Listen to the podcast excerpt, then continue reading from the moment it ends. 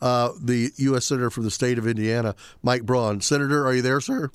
I'm on now. I can hear you. Yes. There you go. All right, there you go. You cannot believe the hiccups that we've had in our system over the last couple of weeks. It's just like uh, everything's a crapshoot. Um, Senator Braun, you you came out and you've kind of made um, some saber rattling, some noises and everything. Uh, you, Ron Johnson, and a few others that you thought perhaps going into this new Senate, uh, which ended up not being a Senate controlled by Republicans, as most of us, myself included, thought was going to happen. But we find ourselves with the same stupid setup that we did in the first half of the Biden administration. And you were thinking that perhaps it was time to unseat Mitch McConnell. Now, this is not an impeachment, throw him out of the Senate, send him back home, but that maybe the, the leadership of the Senate was beyond his reach. And you actually had uh, a, a, name or two in your head that you thought might might have been a better choice? So, Pat, it was actually to change the dynamic. Uh, all of us knew that, including uh, Rick Scott, who was kind of maybe the sacrificial lamb for all this. Uh, Rick, Ron Johnson, and I were entrepreneurs. Uh, the Senate is an institution of seniority, not merit, and a process that is so slow it's sometimes uh, analogous to watching paint dry. So, all of that being said, this was the perfect time to not only see with Rick Scott being at the helm of these Senate races, uh, Mitch McConnell being kind of the political director mm-hmm. in general, mm-hmm. um, let's do a debrief. Uh, let's find out why the Democrats run circles around us in these swing states. How did they motivate their base to get out to vote? What issues did they push? Uh, we seemingly did not do it. We had a great evening in Indiana, almost won the first congressional district that hasn't been in play in yep. 92 years. Ohio became redder. Florida is completely off the map as a swing state. Texas, but the swing states. Georgia, Arizona are the two newest uh, of the 8 to 10 we thought it was worth discussing. What can we do? We really did this as an attention grabber. Uh, we knew that it wasn't going to end up in a new leadership, but we finally, finally got the discussion that I've not seen in four years of being here. Yesterday during our lunch, when it was a little rowdy, little lively, and today in the formal election process. We've not had that kind of interaction uh, to where everyone here uh, not until you're here two, three terms, but those of us that maybe aren't going to camp out here forever want to feel more involved in the process. We accomplish that, and I think we'll maybe get an agenda that picks the things that our party, our base is most interested in, and that we run on and articulate the message well. I think we may have accomplished that, at least the start of trying to change that dynamic. Let me ask you this, because uh, you know, for the most part, I mean, sure, um, ideas could rise on the Senate floor, and sometimes you'll have a senator go after another senator, but it's not it's not normally a really raucous thing.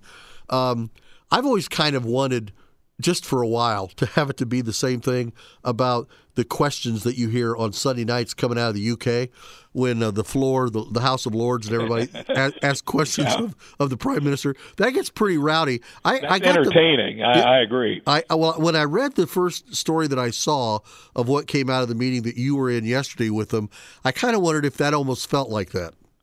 You know, it was uh, more organized than what you'd see. Uh, commonly out of the commons uh, there in that lower chamber, but at least was a little closer to interaction.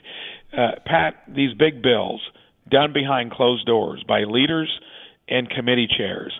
I'm on appropriations. I'm on budget. Bernie Sanders is chair of the budget committee. In two years, we haven't done one meeting in the budget committee on the mechanics of budgeting, this woke issue or another. They can do whatever they want over there, but this time, the midterms of 2022, it looked like we had the biggest political platter of opportunity that I've seen in a long time with inflation, the economy not near what it was pre COVID, border issues, crime in the cities. It's not going to get any better than that, but still they outmaneuvered us in the key swing states. Candidate quality, uh, that's probably an issue in two or three of the races. Anyway, we sat down as a conference yesterday and today, and I think maybe have come to a new way to where we all weigh in to arrive at a better formula. Let me let me ask you this real quick, Yeah. uh, because I you know the, the election was a week ago yesterday, Yep. and I've got to tell you that a week ago today, when I came in here to do the program, um, I was uh, about as excited uh, at what was happening to the Senate as if somebody had taken uh, my the palm of my hand and pressed it down on a hot pancake pan. Um, I, I was I was stunned. Now I'm not I'm not a political genius, but I usually try to keep a little in touch. And, and Senator Braun, I genuinely truly thought we were looking at 53 to 54 Senate seats on the Republican side. I cannot believe that we're winding up exactly where we were. I mean, and uh, we'll have to do we'll have to win the special runoff election to be right back where we were. Yeah. And then again, where did it happen? Happened in Arizona. Georgia is still out there as the linchpin to get back to where we were before. Pennsylvania, New Hampshire, all the places where it looked like they were in play uh, for us to flip a seat or two we just couldn't get there. And uh, good news in Ohio. You know that thing was considered uh, Yep. more of a toss-up.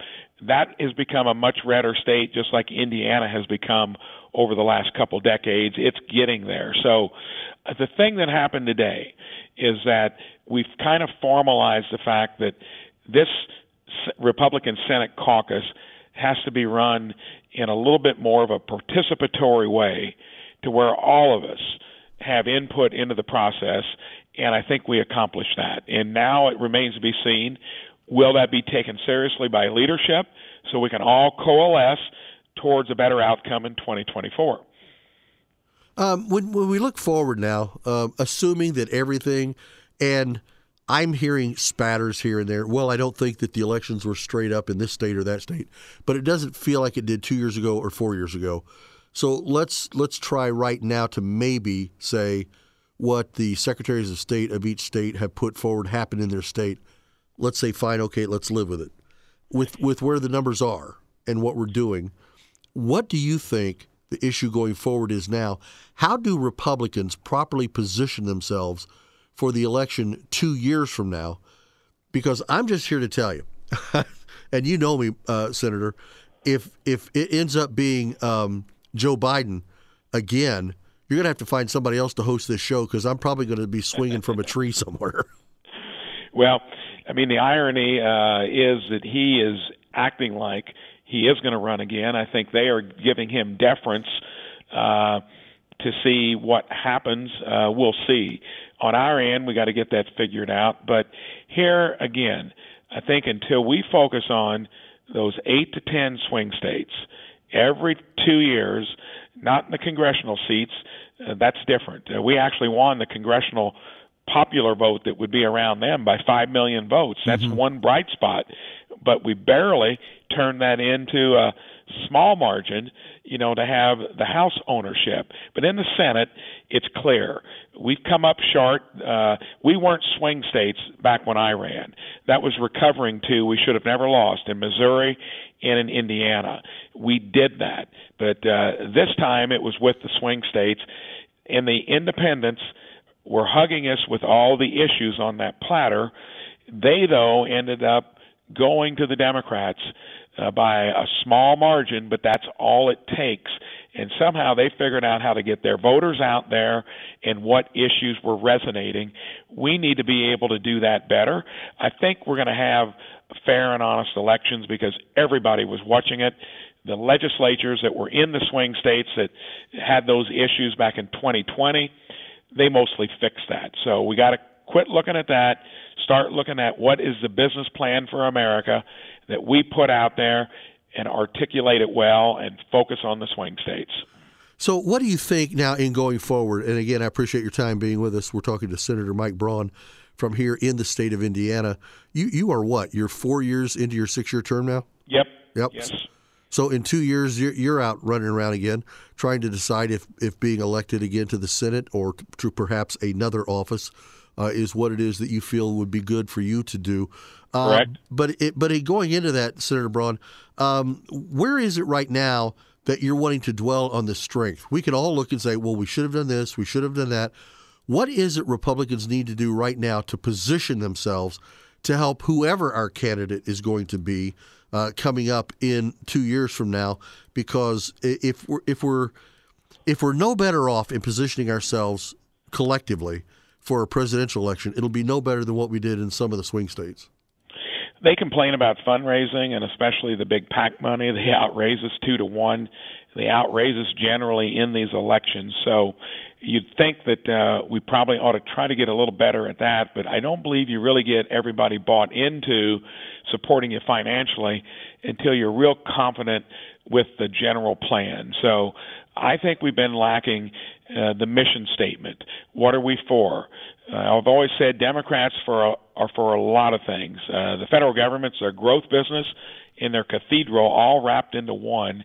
And they've never taken Finance 101 to boot, and the independents, sadly, will default to that if they aren't sure what we are about. So uh, we've got to come up with, uh, first of all, we're not the party of fiscal integrity like we've said we have been in the past.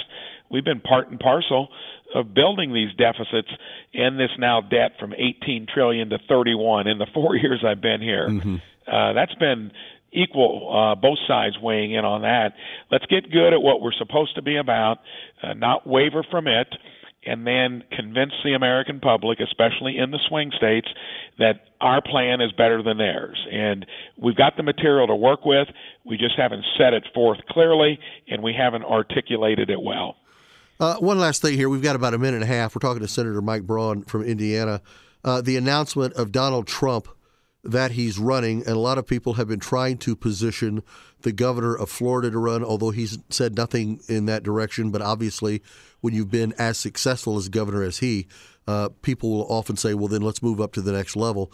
But with Donald Trump uh, making his announcement uh, last night, and it was a good announcement for a Donald Trump announcement. I yep. don't know that he's garnering the, the level of response that he thought he would. Your 30 second take on that.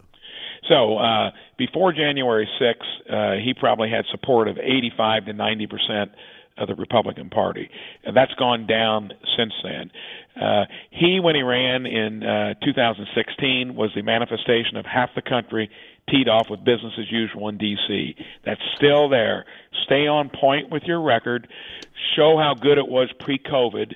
I think he still preempts the rest of the field, but it's going to be up to him to run a campaign that doesn't dwell on the past, talk about what was good policy-wise, give us a vision for the future. As always, I appreciate you, Senator Mike Braun. Senator Braun, thank you so much, sir. Let's talk again in a couple of weeks. Podcasts by Federated Media.